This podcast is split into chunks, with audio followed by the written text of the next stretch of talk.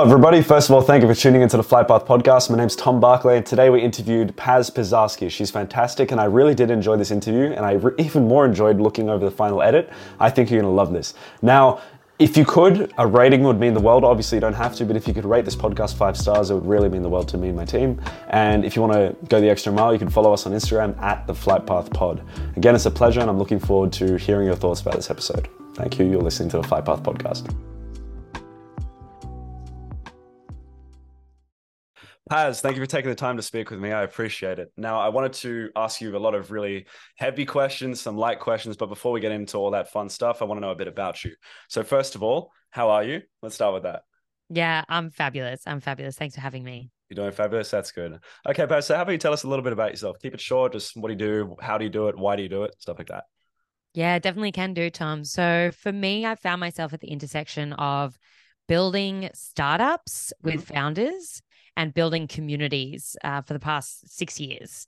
And so I've grown up in Melbourne and have basically found myself basically building startup communities. It's something that I'm really passionate about, you know, helping someone solve a problem, create a service or a product, and then build a community around them um, that impacts their life has been hmm. life changing. Mm. And so I've done that for various organizations. I've done that for Sisterworks, which is a not for profit supporting asylum seeker women oh, to wow. build their own businesses. Yeah. I ran over 10 accelerator programs at RMIT Activator, supporting oh. students, staff, and alumni to, yeah. yeah, create startups and just innovate within the university. And as well, I joined one of Australia's largest startup communities. So they have over 60,000 people in the network. They're called the Startup Network. And I joined them as a community manager to really uh, expand and grow their membership base for supporting founders um, from anyone who just had an idea from in the shower to some of the biggest high growth um, scale ups of Australia like Linktree, Upbank, and Who Gives a Crap. And so along that way, I that's, was. That's hilarious because we literally just had an order of Who Gives a Crap. It's at the door right now. I'm not joking. Oh, that's crazy. great products. Great products. Yeah, uh, it's toilet completely. paper. If anyone yeah. doesn't know what yes. Who Gives a Crap is. Yes. Uh, oh, I love that. Yeah, yeah. And I guess I guess like during, you know, those various roles of being a community manager, building startup communities, uh, you know, throw in a pandemic, like Melbourne was one of the most oh, lockdown yeah, yeah. cities of the world. You yeah. know, we did hundreds of days of stage four lockdown with 5K radiuses. And so a lot of businesses and founders felt the impacts as everyone understands. Mm. Um, but so did community managers because founders okay. were relying on us. But there weren't many people who were building communities of founders in Melbourne in one of the most lockdown cities in the world. It was really niche. Mm. And so um, as a result, I started reaching out to community managers. I said, hey, are you having challenges at the moment? Uh, what are you trying to achieve? What kind of support are you looking for? And how can we help each other? And I had about 50 different calls and we organized a meetup group um, to wow. actually support one another. This was in June 2021 uh, yeah. in between the fourth and fifth Melbourne lockdowns. And we caught up at the Commons in Cremorne with myself and my two co founders, Melia Rayner and Jala Alex. Mm. And it went viral. And this is oh, how yeah. we accidentally started a business. So oh. we had hundreds of community managers all around Australia and New Zealand uh, sign up through our Airtable registration link to join these support networks. And, you know, over a year, it just consistently grew through word of mouth. Hmm. And uh, July last year in, in 2022, I quit my full time job, registered the Community Collective as a business, and took a punt to co design an offering that would support more people. And hmm. so as a result, we're 18 months in and we've built um, four different wow, offerings. Only 18 months and you've done this much. That's crazy. Yeah, it's uh it's been amazing. We yeah. we basically spent three months co-designing a program experience for community builders and we've run it three times now. We have over 116 alumni who've gone through mm. our program. And we also do recruitment, helping companies hire community managers. Mm. And as well, we do consulting to help businesses build a strategy. So it's been wild. You know, we just hired our fourth team member and and it's officially wow. we're here to stay. So wow. now I'm a founder.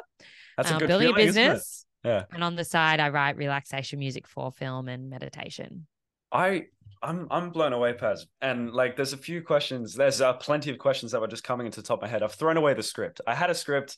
I've got a few in my head now. But one of the questions I wanted to ask you, because you said you started your you, you started your accidental business, which is now turned into the community collective, as like during the during the lockdowns, as you said, the fourth or the fifth one. Um, were you scared? are you still scared? Were you scared back then? Was fear ever a thing, or did you just go for it? I would offer a reframe. You know, I think it was it was excitement because I just was connected to so many people who were having so many challenges and just saw an incredible opportunity mm. to support people. Mm. Also to support myself. You know, I was also mm. going through a lot of challenges. I, yeah. I had a panic attack at one point. I was like, I don't know how to manage this community. And I didn't know who to turn to. I was like, what is a community manager? Like, what yeah. is our job? And I mm. guess for people who don't understand what a community manager is, you can kind of think of it like a concierge at a hotel. So a community manager for a business is the first person you meet. They welcome you in, say, take a co-working space as a community manager. They onboard you, they'll show you the desk, they'll organize these weekly lunches. Oh. You know, you oh. can ask them for connections and networks. They send all the comms and the emails. Like they're the beating heart mm. of creating a sense of belonging for a group of customers or a group in the business's audience to connect and gain more value. And as a result, right. this is beneficial for a business because it increases customer retention, increases referrals. People feel this like affiliation to the company. They become evangelists and advocates and they want to like grow the business yeah. together. Yeah, so, yeah. you know, you're creating this like cult like status, not actually a cult, but like a cult like status, um, in the words of Tim Duggan. And- I was just you keep bringing up things in my room that I was just oh. reading. It's right there. That's crazy. Amazing. You've got great yeah. taste. It's a yeah. good book. I appreciate that. And uh, it's funny because when you say community managers, I was immediately thinking like super fans. You know, you're you're it's a word I like using. You're generating super fans for a business. People have like audiences and followers, and they think they've got you know they've got people they could sell to immediately, but they have like two or three super fans who would die for the business. You know, so would you say you're generating those super fans and that's the job of a community manager to make people into more like loving of the business if that makes sense yeah, definitely makes sense. And that's definitely one responsibility and an outcome of having mm. a community manager in a business. Mm. You know, really a core function of a community manager would be to A, identify if there is an opportunity to build a community for a business. Not all businesses need to have a community, yeah, all businesses will have an audience, but this the moment it becomes a community is as soon as you find a way to connect your audience on a regular and consistent basis in order for them to support one another. So instead of a one to many communication style, it becomes this many to many. Mm. You know, audiences and customers can catch up on um, monthly meetups, online networking, mm. conferences annually. And, you know, a community manager will have a very strategic eye. They will be very data driven and they were focused on creating high growth outcomes for both the members in the community and the business who is investing in the community. I see. That's a great way to put it. Wow. So essential, which is very important. Yeah, I, that that reminds me. Like, um, I was actually in Melbourne, I think two or three days ago, something like that. Um, and when I was there, I, I wanted to go somewhere to work, and I went to the Hub. You know, Hub Australia. Just because when you mentioned WeWork, it just got the wheels turning. And you you know you have to pay to be in the hub and everything but i was like oh, i'm only here for 40 minutes and the lady just said i'll oh, just go in. Even that that little you know little part there made me a fan. You know so what you said about cult status and being a community manager i think that that could translate how important it is as well. But um yeah so well first of all thank you for introducing yourself. That was a fantastic introduction. And now i want to go on to the challenges you experienced along the way. So mm-hmm. you said at one point, I, I am trying to remember everything you say. It's very hard for me, but um, I'm getting I'm I'm new to it. But before you mentioned the fact that you had a panic attack because you didn't know how to manage your community at the start, right? And I can imagine that's probably a hard thing to think about. But at the moment, um, how did you get around that? You know, how did mm. a lot of people a lot of people quit. You know, the, the point I'm trying to get to is a lot of people would quit at that point. You know, mm. it's just you just started. You know, you just hit a huge wall. You didn't expect it, I would imagine, and then, you know, it all goes to excuse my French shit. So yeah, get out of it. Yeah, it's really tough. You know, I think the biggest cause was feeling overwhelmed. Mm. Um, you know, throw in like eight months of being locked down in a house, living with no one else, working full time from your room and only being able to leave an hour a day, and yeah. previously managing a community of, you know, thousands of people, predominantly from an in person co working space, you know. Mm before I would be in the office every day. You see all the members, you're running programs, coffees, lunches, you're, you're a team of 25. And then in one moment, you're at home alone, eight months, um, fully moving your whole community online Mm, when you've never really used Zoom and Miro and all these different tech tools. Mm. So there's a high, high pressure. And as well, I really felt the impacts that our founders were feeling. You know, I did over 300 courtesy calls to members in our community at RMIT Activator yeah. to check in with founders and just say, How are you? And the stories I heard were why people were closing down their businesses. They'd like sold their house and moved elsewhere because they had to. Some were doing so well that they hired t- uh, so many more team members, but just could not keep up with the demand. Like, Yeah. and I and I felt, you know, I I really took that on as my own when really, I, you know, I shouldn't have taken on their problems as my own. Um, but I think you know at that point in my career, I was yeah, just caught up in that. So they, yeah, that brought me a lot of overwhelm and anxiety because not one person can solve the problems of thousands of founders during a pandemic. So Well, that That- reputation foregoes you as well because, what, like what you said about taking people's problems on as your own, um, can make you look like a nice person, right? And I imagine that you are. And what's funny, and the reason I say this, and the reason I interrupt, is because plenty of people. I spoke to a few people before we had this podcast, and I mentioned you. I was like, I'm going to be interviewing Paz, and they're like, Oh, Paz Pazarski. Is that how you pronounce your name, by the way? Pazarski. that's it. Is that it? Yeah. They're like, she's wonderful. She's such a lovely person. She's happy. She's bright, stuff like that. So just adding to your point, it really foregoes you reputation wise. Oh, I appreciate that. That's so that's so nice. I really appreciate that. And and I, yeah, and I guess to answer your question of like how did I deal with that? Hmm. Well, one, you got to like feel the feels. Like Mhm. I did a lot of journaling, like almost just like write out, okay, like what is causing me so much stress and overwhelm, and then really like get it out of your head. You Hmm. know, I was I was speaking to friends and family at the time, um, but then I wanted to get help from people who had been and faced these types of challenges before. So I did lots of Google searching. I just said community manager support, you know, and I found communities in America. I found communities also in Australia, but there wasn't anything that really resonated that was for community managers in the startup space, like in Mm. Melbourne. Mm. So then I just thought, okay, I've got to find people who are, experiencing similar challenges to me. So I reached out to my own network. I say, hey, do you know any other community builders in the startup space based in Melbourne at the moment? And they're like, oh, yep, yep, here's this person, this person, this person, this person.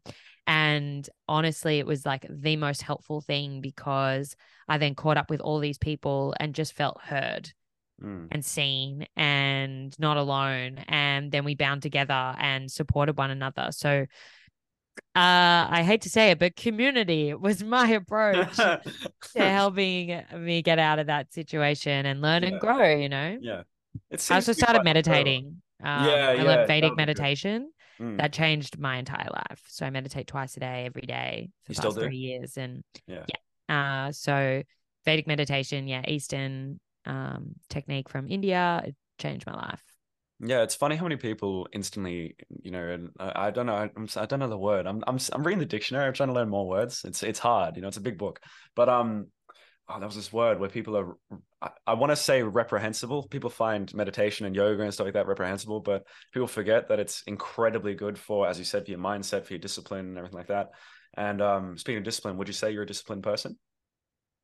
I'm so self disciplined. Is that a new Um, skill or an old skill? I learnt that through classical Suzuki guitar training. Um, I would definitely put down having high grit, stamina, and discipline Mm. um, down to learning a musical instrument since I was four years old. Right. So speaking of discipline, what time did you wake up this morning?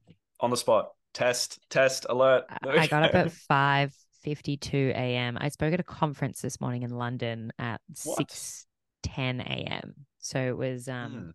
How am I the one drinking coffee and you're not? I'm confused. ah, ah, I've been messing this up the whole interview. Yeah. yeah.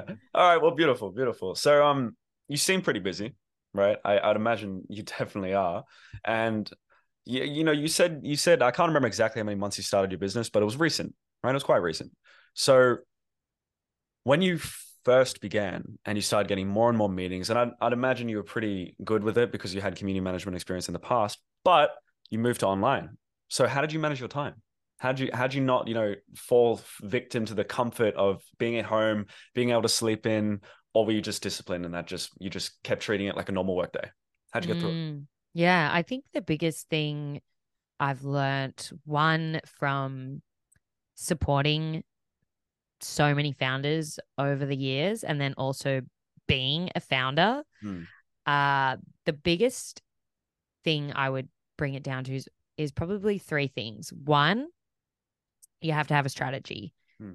You need to have your North Star for what the hell you are supposed to be focusing on that will drive business growth and deliver impact for your members. So, sitting down and having a strategy day and fully dictating, like, what is our North Star metric? What are the three goals we want to achieve in the next six months? What are the three metrics that ladder up to those individual goals that will tell us if we're on track or not? And then every month, I'm going to report on the goals and the metrics to keep me accountable to understand if I'm getting there. Hmm. Like, that has been the biggest beating heart. And then, you know, I put it as a Monday reoccurring weekly invite in my calendar, which is to set my priorities for the week. And it Mm. has our strategy in there. So that I'm constantly reminded of it. I'm like, oh, yeah, okay. So that helps me make decisions. Wonderful. Number two, as you know, how do you deal with so so many competing priorities? Um, is making sure you have incredible support networks around you. So I have a board of five advisors um, for the community collective. You know, Melia, Jala, Kim, Ben, and Dan. Mhm. Um, they are paramount to helping me grow because I don't have all the skills. I don't have all the knowledge. I have the drive and the passion and the time and the dedication and the discipline but I need to surround myself with people who are 10, 20, 30 years ahead of where I am now to continuously learn and just course correct Yeah, and keep me on track. I see. So, number one, strategy. Number two, advisors. Number three is having very clear boundaries because the lesson that I learned time and time again is you kind of become a founder and you're like, sky's the limit. I can do anything. And and Mm. I also really enjoyed what I was working on, but I just ran myself to the ground. I was working so much. Mm. And I also didn't tone down the other areas of my life, Mm. um, which I didn't have um full perspective on. And now I I can understand what I have capacity for. Um, but I overcommitted myself. I wanted to do too much in short amounts of time in all areas of my life, and I burnt out. And that was at the end of last year. And so now having very clear boundaries of like, these are my set working hours. These I take off at least two to three months off a year, which is crazy. Um, but that time off keeps me driven during the time on. And then when I'm off, I recharge and actually gain a lot more perspective. So having clear boundaries of what I work on, when I work, and who I work with, and what I say yes and no to Hmm. keeps me on top of competing priorities and being busy. Yeah. Wonderful. Have you heard of that principle, hell yeah or no? No. Oh, well, it's basically either something is hell yes, I'll go do it, or it's absolutely not. Oh, yeah. so, Yeah. It's an old principle. Oh, yeah. Now, um, as we as we mentioned before, you are busy. Thanks for explaining all that. But what I wanted to know specifically, what are the three apps? And I ask everybody this: What are the three apps you find the most important with your business and personal life? If you could think of three, like for example, Slack, Google Calendar, and like Spark Email, something like that. Mm, yeah, I love this. Very practical. Mm. Um, the three tech tools that I could not live without are Superhuman. Mm. It is a tech tool created in America to help you manage your inbox. I So get awesome. Hundreds of emails a week, and it just helps me get back to everyone and stay responsive and not feel overwhelmed and drowning in my inbox. So they are number one. Cool. Number two is Todoist. yes. Uh, they are, yeah, productivity platform basically helps me create a to do list and I can schedule when to do tasks, which is just great. So that's the second one. And then the third one is Airtable. I've built an entire business Oh. on Airtable. It's like our calendars, it's operational processes. They are um, all of the data that we ever have. It's a CRM, forms, calendar, project planner. I just, I use it for everything. Why'd you choose Airtable and not like Monday.com or Notion? Curious about this. Uh, Well, at the time of starting the community collective with Melia and Jala, they were really skilled in Airtable and vouched for it. So I was like, great, let's do that. Yeah, that's cool. Yeah, Airtable's fun. I I can't I can't figure it out. But yeah. But um wonderful, wonderful. Okay, cool. And I'm assuming you just run your calendar off like Google Calendar and it just like sorts itself out that way. You don't have any like special AI tools to mix everything together, stuff like that. Just Google Calendar, and I do a lot of scheduling and reminder reminders in our like business calendar. Mm. So like monthly meetup on the first Wednesday of every month. We send our newsletter on the first day of every month. We do Mm. our GBU advisor update on the seventh of every month. So, uh, yeah, I use calendars as those kind of reoccurring um, tasks to keep on top of. Well, speaking of AI, what have you has AI implemented your business at all? You know, from when it started, when the boom happened, to all the way from now. Do you use it positively? Is it a negative? I'd love to know. Yeah, yeah, AI has been phenomenal. I have been waiting for something like this. I remember actually meeting a founder two years ago that um basically was was like a version of chat gpt and i was like this Oh, is wow. incredible Yeah. and so it's like full mainstream now which is awesome to see and so yeah i use chat gpt ai gener- i use a lot of generative ai daily Hmm. um basically to help me synthesize a lot of data um, I get a lot of feedback from members, a lot of pulse check surveys, feedback forms. So I would import a lot of data into, say, something like ChatGPT or Bard by Google and have it summarize points for me and key action items. It helps me come up with new event ideas, helps me write better email taglines um, that I could ever come up with. And so, yeah, I use it daily. I actually wrote a full article about how community builders can use AI in their roles and interviewed um, over 15 different community builders and understood how they are using it. So I'll, I'll share the link with you for. I'll be sure to link it in the description. Yeah, go Yeah. for it. Okay, so you're a musician, right? And you enjoy it. It's your it's your passion, right? It's not it's not a job, it's a passion, yeah? Yeah, wonderful. So how do you because I struggle with this myself, how do you stop your music from becoming a job? And how do you keep it a hobby and a passion? Mm. Yeah, I've seen a lot of creatives Mm. um, fall down that path of when you put too much pressure on your own creativity to be monetized and become a business, you can, well, it starts to become really stressful. You know, Right. you're doing it full time, you're monetizing it, you're quantifying your creativity, and you're putting a lot of pressure to um, drive revenue. So that can, you know, stagnate the passion that you have for it because now you're doing it full time and actually now in your spare time you want to do something completely different Mm. so uh, for context i started playing um, guitar from when i was four years old i've been suzuki I, I've been classically trained by the Suzuki method, which is a Japanese style of learning an instrument um, in Australia with one of the yeah country's best guitar teachers. So I learnt with her for about 20 years and and um, studied in Spain for a year to learn flamenco guitar. And oh my god, yeah, I performed- I wish I could play it. Oh, I wish it's so beautiful. it's amazing. Wow. It's would it amazing. be would it be bad if I asked you if you could play some now, or would that be too much? Oh, I don't have my um, guitar set up with the mic at the moment. You can use but I will send with you. Yeah, yeah. Pass it over. I'll um I'll send you some of um my music online. You can have a listen. I would love to, yeah, and I'll put that in the description again because flamenco is awesome, and it's one Yeah. of those, it's one of those you know you can play at any instance, no matter what club you're at, no matter what place you're at, and then any everyone's going to jam along to it. exactly. Not exactly play It's- Metallica at a jazz club, you know. So It's stunning. It's Yeah. stunning. And I think um, you know, one of the things that I learned from from music at an early age was, you know, I had to make a decision at one point. I was like, do I want to do this full time? And I Mm. looked at the musicians who was 10, 20 years ahead of me and their lives and I just thought, no, I don't I don't actually want to be doing that. I don't want to be playing gigs full time and Yeah. constantly releasing music. Um, a lot of travel. So instead I decided to, yeah, always have it as a side business. Hmm. Um, but I, I did sign with a label in Brisbane in 2021, Yeah. and I I continue to write um music across four different alias um accounts and release oh, that would have been stressful, yeah. online. Oh Yeah. no, it's not stressful. No? You just bulk record twice a year and schedule about six months of music. Um, Yeah.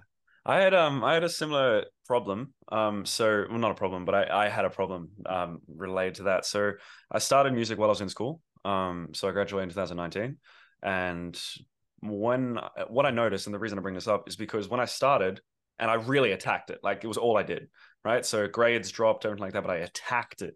And it went it actually went really well. So I'm really happy with it. And um it's still up and it still goes okay, which is good. But the issue I noticed is that while I was attacking music, everyone was like, "Oh, what about the money? Where's the money?" And then when I started attacking business, everyone was like, "Where's the music?" You know what I mean? So did you ever get that sort of criticism, or was everyone pretty supportive from the get go? everyone was pretty supportive. I think from the music side, you know, because I decided this is not going to be a full time business, it just Mm. became, you know, a really creative outlet for me. I do it when I feel fueled to And when the business is going, when the community collective is growing really quickly, I'll I'll park the music for a little bit. But then when it's a bit quieter, I'll book in more weddings and gigs and and play concerts and things mm. like that. But I do that to fuel me. And the people around me have have been very, very supportive. If anything, my own my biggest critic was my own internal criticism when I wasn't sure if I wanted it to go one way or another. And I'd be like, oh, you know, why aren't you making consistent passive income? Or why aren't you booking these big gigs? And, you know, but uh, when I kind of dropped the pressure of it becoming that full time business, that that talk just disintegrated as well. Nice. Well, question: If if if life went the other way, right? So if, if everything flipped around and today we're in an alternate universe where you were a big musician, you know, big, big music, um, I, I wanted to say movie star, but I had the wrong word in my head, musician, right? And um, it all went that way and community collective didn't exist. Business didn't exist. It was just music and business in that genre, right? Would you, do you, do you reckon you'd be happy? I mean, if I was playing concerts in Spain along the coast and uh, releasing a couple vinyls every year and and I was fulfilled and happy with the people around me, then yeah, I, I think that that sounds freaking amazing. Uh, like, it does. It does. If, if it went that way, amazing. But the thought of the community collective yeah. not existing makes me really sad because of all the stories of how many lives it's impacted um, for the better. And that's why I ask. That's that's actually why I ask because again, I I I feel as though you have this fire in you that that is only fueled by influencing the masses, but positively, like you did before. And again, you could do that in music, but I feel like if you didn't have your business and you weren't doing that as well, and you didn't have an equal mix of both, I don't know. I feel like you'd be happy, but you wouldn't be fulfilled. Do you agree? Mm. Yeah, yeah, it's interesting. It's yeah. an interesting take. I think there's elements of I love having the both mm. because mm. writing music use a uses a completely different aspect of my brain than it does working on the community collective and like executing uh, a strategy. So I love the balance of the two. Well, the reason I ask Paz is because a lot of people, especially nowadays, especially people my age, right, um, they seem to be struggling with, you know, oh, that imposter syndrome. Like you've got people online who are rich and have Bugattis and cars and Lamborghinis and people making music and people performing on stage, and that's always been the case. But it's never been so readily accessible like it is now, where you can just fire up your phone. It's the first thing you see, right? And again, the reason I ask is because if you if you were making music, but you're also trying to start a business, and you see these people so far ahead in music and so far ahead in business, you naturally feel like, oh, I should drop music. I wish I'd just put everything into business and just give up on music. And when I did that, for example, I gave up on guitar and I completely forgot how to play guitar. I suck now, right? Mm. So it's the same thing. So I would love to know your advice to that that person who's sitting in their room right now, who's in like a double entendre. They've got their laptop in one hand, where they've got this Shopify store or this business that they've started up, and they've got their piano and the, like on on they've got their hands on the keys. What would your advice to that person be? Keep going with both, or focus on one. Mm. Well, I read a really beautiful quote, which is You can have everything you want in your life, just not all at once. I love that. You know, you can have everything that you want in your life, just not all at once. And what I take away from this quote is that we can be everything that we dream to be, that mm. we aspire to have. Mm. We just can't get so caught up in doing everything all the time right now in the immediate future mm. because that causes the stress, that causes the self talk, that causes the burnout and the overwhelm and the panic attacks you know but when you realize that i think you should have seasons in your life where you have um, a core focus and a priority. You know the past year and a half two years the community collective has been my priority. And for the next two to five years the community collective will be my priority because that's where i'm needed. But it doesn't mean i fully neglect and stop doing the music. And so, where my tangible advice comes in here is build daily habits. You know, I, I remember uh, you being really curious about how do you actually make time to practice? How do you just not forget to do that? Where do you find the inspiration, motivation when you're so busy in, in mm. so many other areas of your life? Completely. And it's finding the things that fuel you. So, for example, I run a business full time. Um, I have a life outside of that as well. And then I have a music business. And the only thing that will get me to practice is when I book in a gig and I got asked to play at a friend's wedding. Um, I sent them a list of songs. They chose the three songs, and then I'm practicing. And I'm practicing for them, but I'm practicing for myself. Mm. Uh, whereas if I didn't book any gigs in, uh, like I would very rarely pick up the guitar. So I know what works for me. So my habit of booking in a gig every two months will give me enough dose of motivation and inspiration to keep playing the guitar and never drop that skill. I see. Okay, Paz, winding back to the start, right? You just started. It's it's 12 months ago. Uh, how how many months ago was it since Community Collective? I'm a little rusty. I founded it as a company in 2022 last year, but then it started as a meetup group in June 2021. Okay, so in June 2021, what would what do you wish you knew? What would what would what would Paz now tell Paz then? Mm. I think if I had my time again to build a business, what I wish I knew is to make sure that you prioritize yourself. I think when you start a business, it's very easy to prioritize everything else before your own well being and your own energy because it's freaking exciting and it's invigorating and it's inspiring and it's growing and mm. there's interest and demand. You know, what's u- unique about my experience is that we kind of struck a chord with a group of people that we didn't expect to take off. And it's grown so well that I've quit my job and have been building this to keep up with the demand. Like mm. it was never my decision to be a founder or build a company, but I couldn't not support the people. But I I wish that I prioritized myself more. So the best thing I did was I wrote a list of my top five priorities in my life. Mm-hmm. And number one is Paz, me. Yeah, if yeah. I'm not energized, fulfilled, and well rested, no, I can't do anything else in my yeah, life to support others.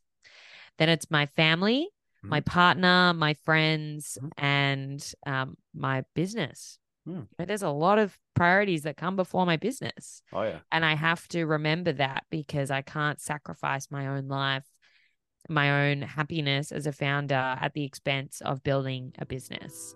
So always make time for yourself, have those boundaries, um, and just enjoy the ride. That's wonderful advice, Paz. Okay, we'll cut it there because I know you have a meeting, right? I know you have a meeting in a few minutes. I don't want to make you late. Uh, but it's been wonderful. I've really enjoyed this. This has been one of the most insightful episodes we've done, I think. And I'm looking forward to having this out to the internet so everyone can see it. Oh, thank you so much, Tom. I'm so yeah, chuffed. You're such a great presenter and you talk so well. um, uh, you have a really great like tone of voice. I appreciate as well. That. Um, so yeah, you're just born for podcast interviews. Oh my god my heart. Thank you. I appreciate that, Paz. It means a lot.